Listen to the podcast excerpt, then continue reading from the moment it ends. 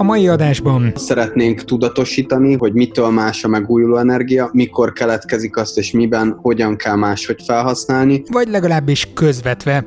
Egy blokklánc alapú energiaközösségi platformról beszélgetünk majd. Elég futurisztikusan hangzik, de perceken belül berántjuk ide, a mába. De ha már a szemléletformáló vonallal adtam a felütést a mai adásnak, van itt egy másik projekt is annak nem, vagy nem csak a megújulók terén van edukációs célkitűzése, a kamaszok pénzügyi tudatosságára koncentrál, és az sem kizárt, hogy a szülők egyből a szívükbe zárják majd. Arra is van lehetőség, hogy a szülő az applikáción belül különböző feladatokat adjon a gyermekének, mondjuk takarítsa ki a szobáját otthon. Sziasztok, én Zsíros László Róbert vagyok, ez a Szertár Podcast 184. adása, az MVM által támogatott kétrészes minisorozat második része. Az előző epizódban az MVM Edison 2020-as startup verseny győztesével az elektromos rollereket indukciós töltőplatformon megzabolázni készülő Rolling Technologies-zal beszélgettünk, ma a másik két dobogós csapat ötletét ismerjük meg. Az egyik a szerintem nagyon szerethető pénzügyileg képbehozó digitális malacpersejt fejlesztő Piggybanks lesz, akit az ügyvezető Kovács János Péter képvisel majd, ők lettek a másodikok a versenyen. A harmadik helyezés pedig a SolarDAO csapata szerezte meg, akik biztos, hogy közösségben gondolkodnak, energiaközösségben. Erről részletesebben a csapat egyik tagja, Lénárd Adrián beszél majd. A legutóbbi adásban megtudtuk, hogy több mint 200 csapat jelentkezett az idei versenyre, közülük heten jutottak be az online szervezet döntőbe, ami egyébként archívunként ma is elérhető a YouTube-on. Én néztem élőben, szerintem kifejezetten szórakoztató program azoknak, akiket érdekel, hogy milyen műszaki újdonságokon törik a fejüket a fiatalok, legyen szó geoinformatikai napelemtervező alkalmazásról, vagy éppen nem unott arcú recepciós robotról. A linket megtaláljátok a leírásban.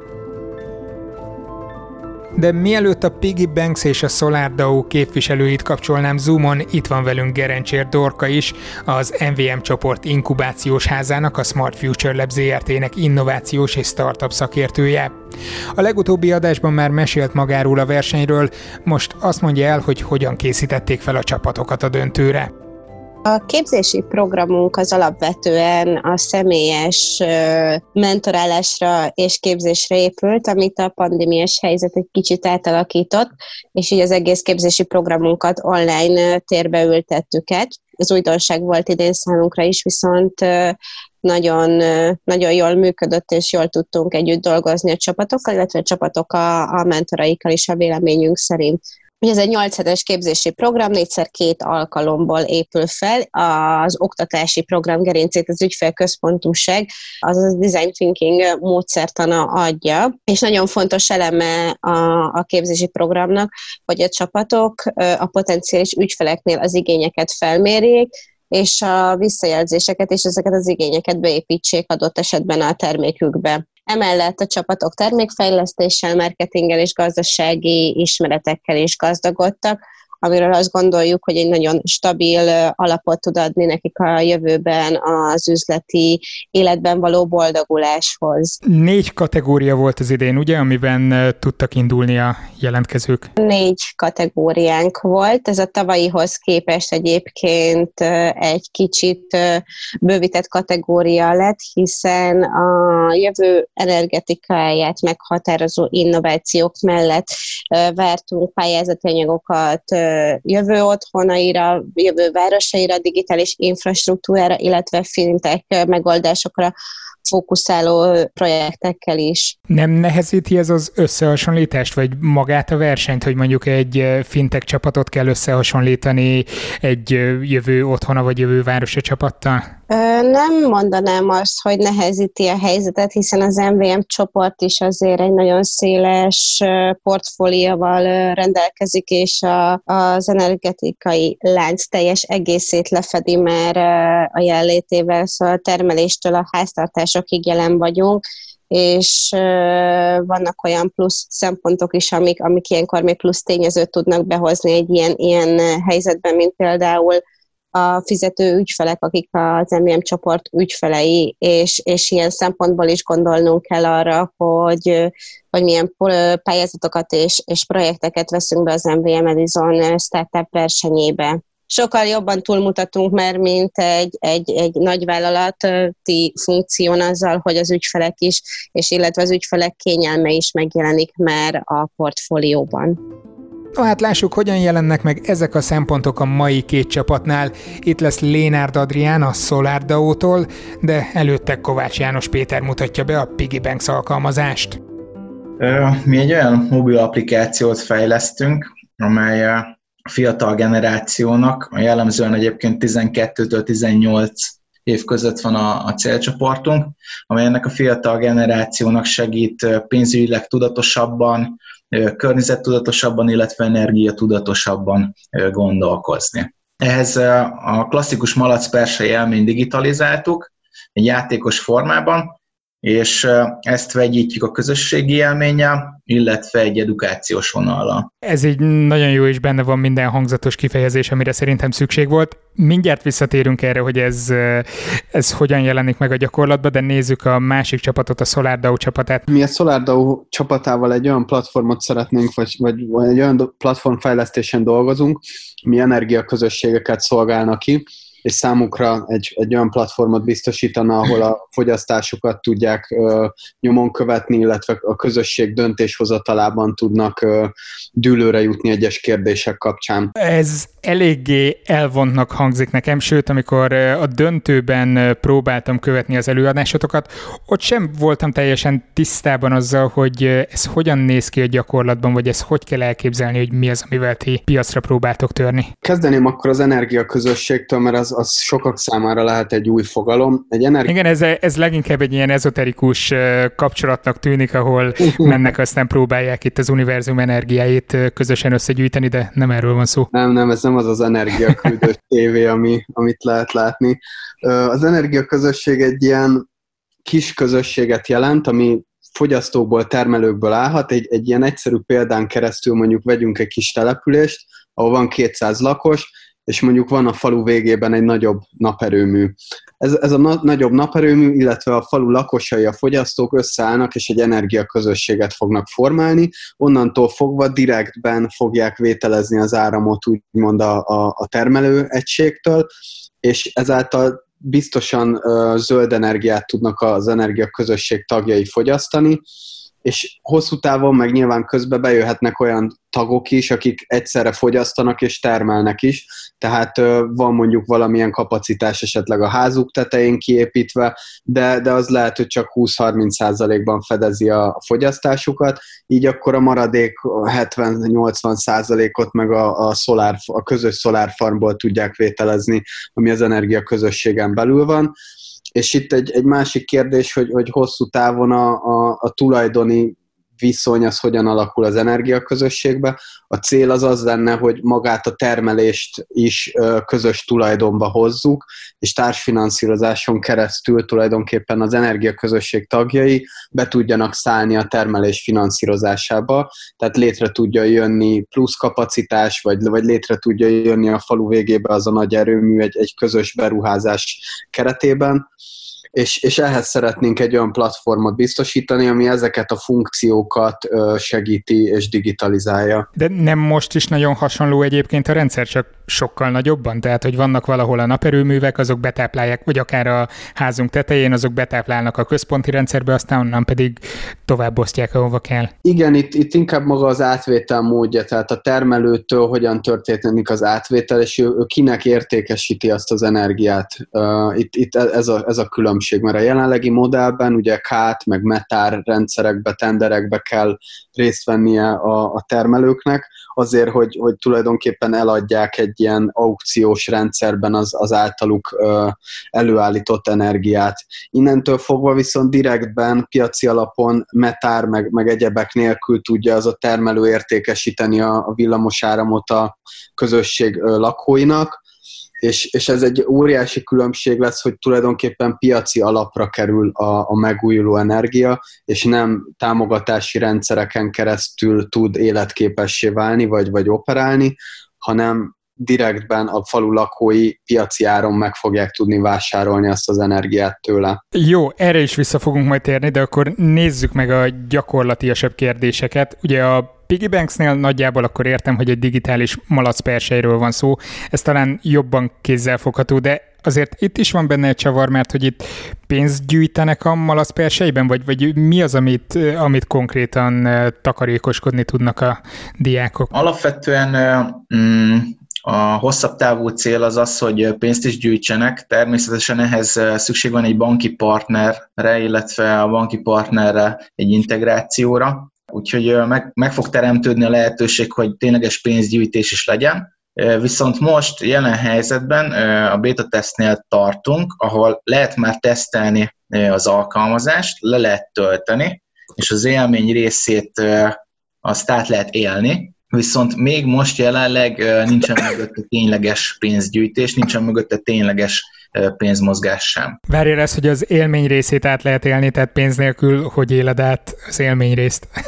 Alapvetően a, a piggy banks úgy épült fel, illetve úgy, úgy jött létre, hogy hogy a megtakarítások mögé egy élmény alapot tegyünk. Alapvetően, hogyha mondjuk a, a megtakarítás, mint élményét vesszük alapul, akkor a, az applikáció úgy működik, hogy van egy virtuális malacpersely, aminek van egy célja, illetve van egy meghatározott összege, amit a felhasználó el akar érni, és a felhasználó az érmét az bele tudja húzni a malacpersejbe, és ezért Pigi, a virtuális malacperseje egy aranyos interakciót ad vissza, ami nyilván kedve derítheti adott esetben a, a felhasználót. Emellett vannak különböző funkcióink, például a belső közösségi élmény, ahol a, az applikáción belüli tevékenységet meg tudja osztani a felhasználó, és emellett, mivel fiatalabb a célközönségünk, lehetőséget adunk a szülőknek arra,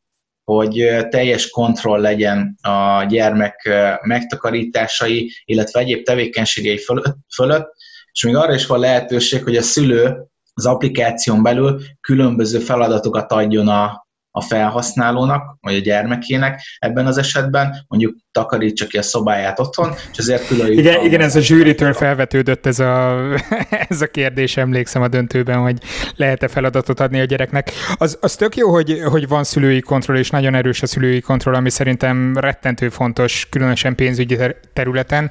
Viszont mondtad azt is, hogy legyen egy közösségi élmény, az mennyire van egymással ellentmondásban, hogy egyrészt tanítsunk pénzügyi tudatosságot, legyen ott a szülői kontroll, ugyanakkor nem lehet az, hogy itt vagizni fog a gyerek azzal, hogy milyen anyagi helyzetben van, közösség látja azt, hogy, eh, hogy mire költ a gyerek, mire spórol a gyerek, mennyi pénze van adott esetben, és ez esetleg potenciális célponttá teheti? Alapvetően én azt gondolom, hogy a, a közösségi élménynek eh, vannak előnyei, vannak hátrányai. Eh, természetesen azt nem lehet eltüntetni, hogy, hogy egy adott felhasználó, akár most jelen helyzetben egy Facebookot, Instagramot magán célú, olyan jellegű dolgokra használ, hogy a, hogy a saját előnyeit kidomborítsa. Viszont mi arra törekszünk, hogy a belső közösségi élménynek inkább az legyen a célja, hogy az applikáción belüli egyrészt pénzügyekkel kapcsolatos tevékenységeket. Most itt első körben a beta verzióban gondolok arra, hogy létrehoz egy malacperseit mondjuk egy adott céllal. Mondjuk egy gyerek gyűjt PlayStation 4-re mondjuk, vagy egy rollerre. De ezeket meg tudják osztani, hogy meg tudja osztani azt, hogy, hogy a szülőtől kapott egy feladatot, hogy takarítsa ki a szobáját, ezt elvégezte, és ezért kapott egy jutalmat. Tehát inkább egy ilyen olyan közösségi élményt építünk ki, amely, amely inkább nevelő célzattal, illetve egy iránymutatásként szolgál, és azt a célt maximálisan megpróbáljuk kiszűrni, hogy, hogy ne az legyen, hogy én egy új Ferrari-ra gyűjtök, hiszen, hiszen nyilván vannak különbségek fiatalok között is, illetve pénzügyi lehetőségek között. Éppen ezért inkább a kisebb célokra fogunk fókuszálni, és a nagyobb közönség számára elérhető célokba. Tehát, hogy nem arról lesz szó, hogy egy 18 éves gyerek elkezd egy új kocsira gyűjteni, holott a másik 18 éves gyerek ezt nem teheti meg magának. Azt értem a játékosítást, meg az élményszerűséget a Piggy Banks esetében, tehát, hogy 12-18 éves korosztályban ez, ez mindenképpen fontos, viszont ha jól emlékszem, a SolarDAO csapatánál is megjelent ez a játékosítás vagy edukációs vonal a, az előadásotokban. Tehát, hogy nálatok miért van arra szükség, hogy mondjuk gamifikáljátok az energia felhasználást vagy energiatermelést? Hát ott szerintem eléggé pénztárcára megy a dolog, úgyhogy, úgyhogy ez már önmagában egy motiváció erő lehet, nem? Gamifikációval az a célunk, hogy a keresletoldali választ formáljuk, és a keresletoldali válasz pedig az a reakció, ami a, a felhasználókban keletkezik a, a megújuló energiáknak a, a másságán, másságával kapcsolatban.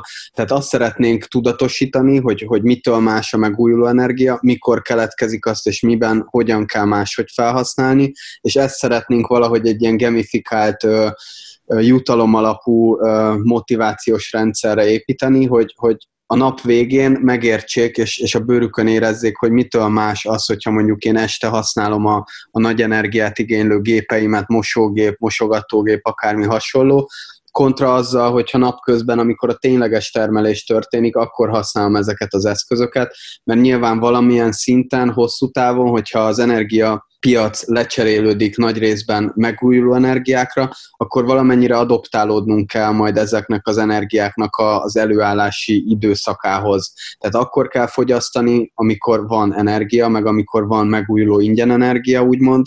Nyilván ez sem ingyen energia, de, de hogy ez, ez, ezzel próbálnánk valahogy így nagyon sok embernek még ez a megújuló energia teljesen új, és, és valahogy így bevezetni őket, tehát ezért találtuk ki ezt a gamifikációt, hogy egy ilyen élményes játékos uh, úton keresztül uh, edukáljuk őket burkoltan. Azt a fogyasztókon keresztül lehet leginkább elérni, hogy ezeket az egyenlőtlenségeket, ezt a jellegzetes kacsagörbét megpróbáljuk kiegyenlíteni itt a termelt energia kapcsán? Nem is a kacsagörbét kiegyenlíteni, hanem ahhoz alkalmazkodni. Tehát amikor a kacsagörbének a teteje, tehát napközben, amikor legjobban süt a nap, akkor be, beprogramozni az eszközeinket, vagy úgy ütemezni a napunkat, hogy a, ami nagy áramot igényel, azt akkor használjuk. Például mondjuk egy klímával akkor hűtsük főként a házat, amikor viszonylag sok megújuló energia keletkezik a közelben. Viszont akkor itt visszakanyarodok arra, amit még az elején mondtatok a projekt bemutatásánál, hogy alapvetően energiaközösségként egy kisebb települést, egy néhány száz fős települést képzeltek el. Ott van vajon a legnagyobb fogadó készség erre? És most ez kicsit álnaív a kérdés, de én inkább úgy érezném, hogy mondjuk egy nagyvárosi közösségben lehetne inkább erre számítani. Ezt inkább csak példának hoztam ezt a kis falut, meg ezt a kis közösségméretet, de, de energiaközösséget sokkal nagyobb méretben is el lehet képzelni, abszolút. De akár kisebb méret is lehet, akár egy társasház szintje, vagy mondjuk egy panelépület, aminek a tetejét beépítik napelemekkel, és akkor az az egy blokk képez egy energiaközösséget. Tehát e, ez itt méretben nincs, nincsenek korlátjai. Nem fogja ez jobban elmélyíteni esetleg, ha már a társasházat mondtad, a együttélésnek a különböző viszályait? Tehát itt azért több embernek kell közösen döntést hoznia olyan dolgokról, ami, ami azért pénzzel jár, vagy anyagi Pont, pont ezért is érint. gondoltuk a, a közösségi döntéshozatalt, mint funkció, hogy, hogy egy hasznos dolog lesz a, a közösségek számára, mert ezzel tulajdonképpen ki tudják váltani, és egy digitalizált módon tudják elvégezni azt az eddig megszokott ilyen lakógyűlés ö, szertartást, vagy nem is tudom, hogy fogalmazzak, amikor este hétkor mindenki összegyűlik a gangon, és akkor ott ordibálnak, meg kiabálnak egymással. Ezt egy ilyen digitalizált blockchain alapú platformra vinnénk, ahol maga a blockchain azt adja, hogy, hogy megmásíthatatlan az adat, meghekkelhetetlen az a szavazási eredmény, ami egy adott indítványra érkezik, és, és tulajdonképpen egy egyszerű online vagy egy, egy web alkalmazáson keresztül tudnák a, a, a kérdésekre megválaszolni az ő általuk gondolt igent, vagy nemet, vagy tartózkodást, vagy bármi legyen a, a kérdés, és nem, nem kell ott állni a lakógyűlésen, nem kell jelen lenni, vagy képviselőt küldeni, tehát hogy, hogy ezt a folyamatot is egy kicsit aszinkronizálni tudjuk, erre, erre jönne a, a közösségi döntéshozatal a platformunkban. Húha, hát az a baj, hogy én most a mi kis 12 lakásos társasházunkra gondolok kapásból, ahol én vagyok az egyik legfiatalabb a házban. Tehát itt lehet, hogy ilyen generációs küszöbök is lennének, amiket át kellene lépni, hogy, hogy hogyan lehet ezt. Na erre mindjárt visszatérünk, de ha már a generációk és a korosztályok szóba jöttek, ugye a Piggy Banksnél ti a 12-18 éves korosztályt célozzátok be. Nem nagyon széles ez a kör. Hogyan tudjátok őket megszólítani? Mert hogy azért egy 12 éves gyerek motivációi, meg egy 18 éves gyerek motivációi azért elég távol tudnak állni egymástól. Tudnak távol állni egymástól, viszont készítettünk jó pár felmérést, piackutatást, amelyek azt bizonyították, hogy ez a 12-től 18 éves korosztály valójában nem is áll olyan távol egymástól gondolkodásban. Tehát mi az egész fejlesztési folyamatot kezdve azzal, hogy, hogy megvolt az ötlet, úgy vittük végig, hogy minden egyes részeredményt visszateszteltünk. Tehát, hogyha mondjuk elkészült egy fejlesztés, azt odaadtuk néhány ember kezébe, hogy kezdje el nyomkodni, és mondja el, hogy mi a véleménye, és ugyanígy jártunk el a célcsoport meghatározásánál is, és nem csak a fiatal generációt kérdeztük meg, hanem megkérdeztük az ő szüleiket is. Hát igen, ugye a szülői kontroll az itt is kell akkor. Így, így van, így van. Tehát mind a két irányból, tehát a 12-től 18 éves generációtól is megkaptuk a, a megfelelő visszajelzést, hogy ez a, ez a 12-től 18 éves sáv, ez megfelel annak, amit mi elképzeltünk, és a szülői oldalról is ugyanezt kaptuk vissza, hogy a feltett kérdésekre, mert ezek általában mély interjúk voltak, hogy a feltett kérdésekre azokat a válaszokat kaptuk, amelyek, amelyek visszaigazolták a koncepciónkat, és visszaigazolták azt, hogy ezt a célcsoportot lehet egyben kezelni. A gyerekeket, szülőket megkérdezitek, mit szeretnének, hogy szeretnének, mindenkinek van valami elképzelése arról, hogy mit jelent takarékoskodni, mit jelent a pénzügyi tudatosság, hogyan állnának hozzá egy ilyen applikációhoz. De ez szerintem, vagy lehet, hogy csak én érzem így, de például nálatok a SolarDAO-nál ez, ez lehet, hogy sokkal nehezebb úgy megcélozni az embereket, hogy, hogy egy olyan dologról alkossanak állásfoglalást, amivel nem igazán van tapasztalatuk.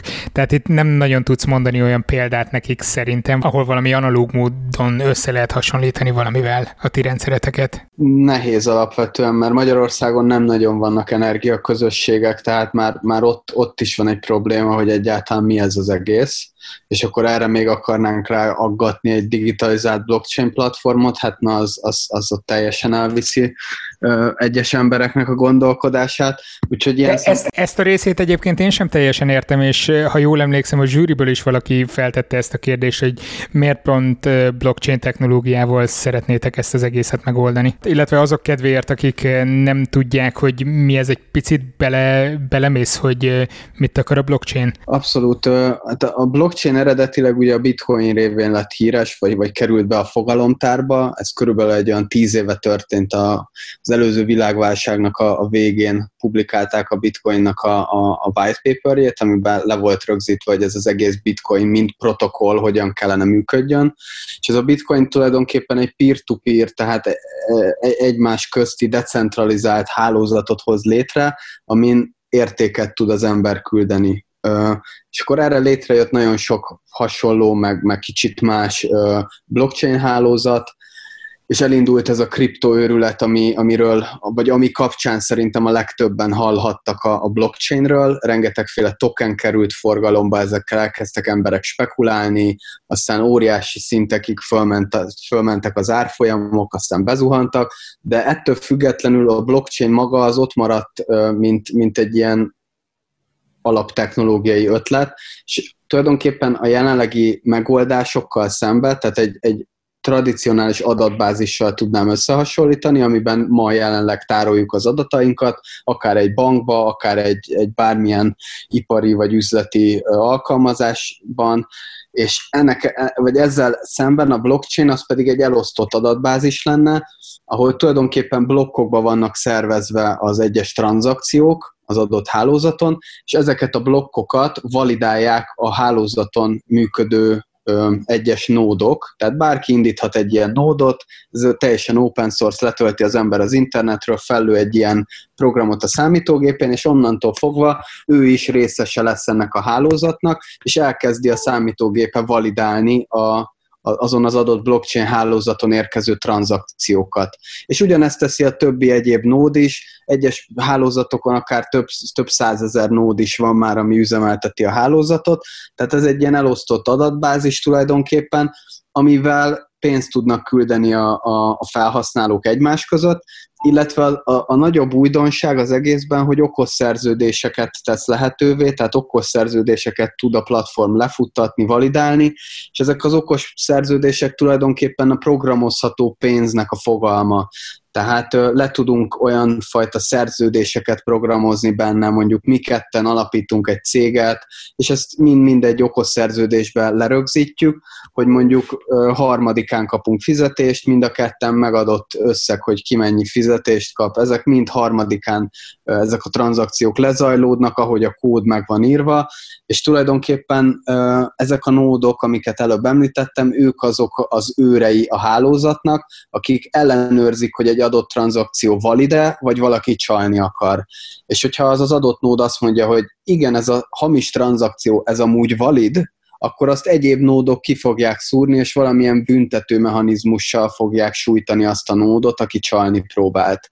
Á, világos, akkor ez, ez valamennyire megnyugtathatja a társasházat arra abban, hogy, illetve az egyes lakókat, hogy, eh, hogy nehéz visszaélni. Így van, tehát maga az adat, a szavazási adatok, a termelési adatok, amiket mi tárolunk és megjelenítünk a platformon keresztül a felhasználóknak, azok valid adatok, úgymond meghekkelhetetlen adatok lesznek, és, és a blockchainre ezért van szükség, és nagyon sok iparágban kezd a blockchain feljönni, és, és már látunk egyre több valós use case a blockchain felhasználására, és amúgy pont az egyik célterülete a blockchainnek az az energetika, mert ott rengeteg elszámolás történik, rengeteg olyan hiteles adattal van dolga a szolgáltatóknak, meg felhasználóknak, amit valahogy bizonyítani kell, hogy az, az igen, az az adat, az tényleg valid, ami oda be van írva. Igen, viszont ezzel általában a, a mezei felhasználók, mint például én, és nem nagyon vagyunk tisztában, és nem nagyon követjük ezeket.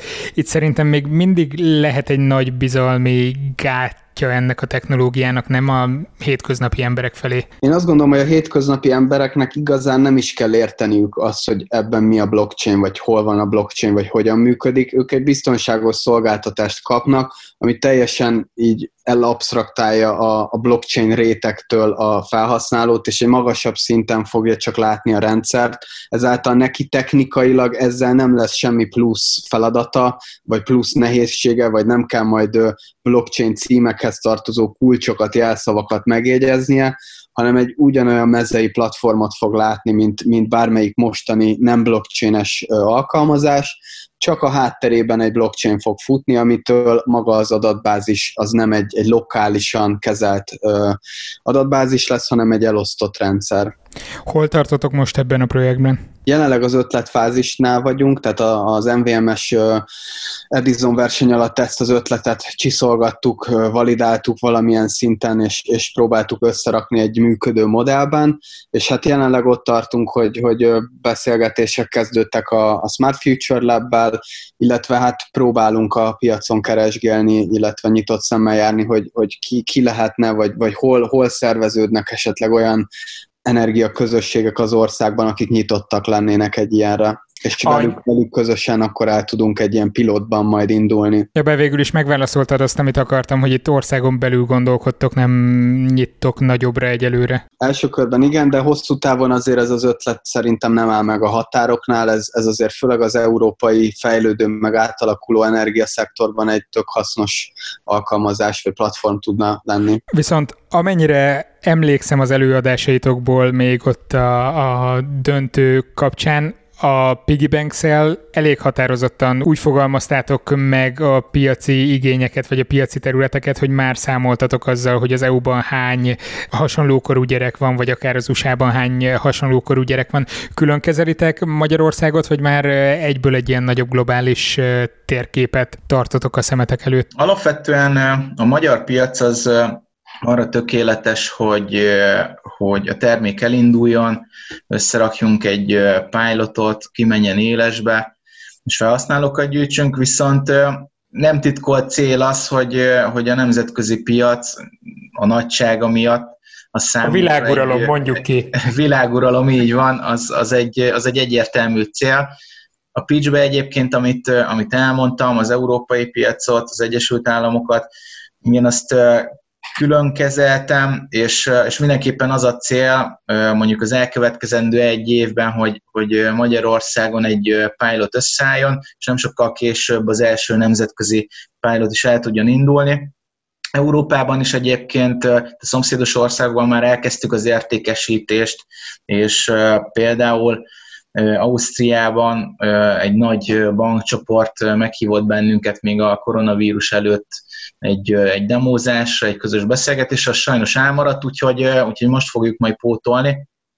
Én azt gondolom, hogy egy ilyen másfél éves távlatban gondolkozva, maximum két év a nemzetközi piacra ki kell, hogy lépjünk, és, és el kell, hogy induljon a termék. Adriánéknál láttuk, hogy ötletfázisban vannak, nagyon sokat segített nekik az MVMS program, tök jó, bejutottak második, bocsánat, harmadik helyezést elérték, szuper lesz belőle jó eséllyel valami alájuk nyúl a MVM csoport, aztán, aztán ragyogó lesz minden, reméljük.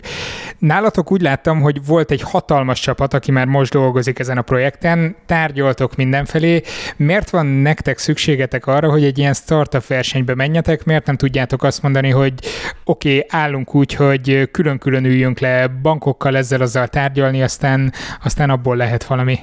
Alapvetően egyébként még az MVM verseny előtt nem is gondoltam volna, viszont a Piggy Banks értékajánlata és az MVM csoport törekvései között megvan az összefüggés, ugyanis a Piggy Banks értékajánlata az a fiatalabb generáció megszólítása, és mellette az edukáció.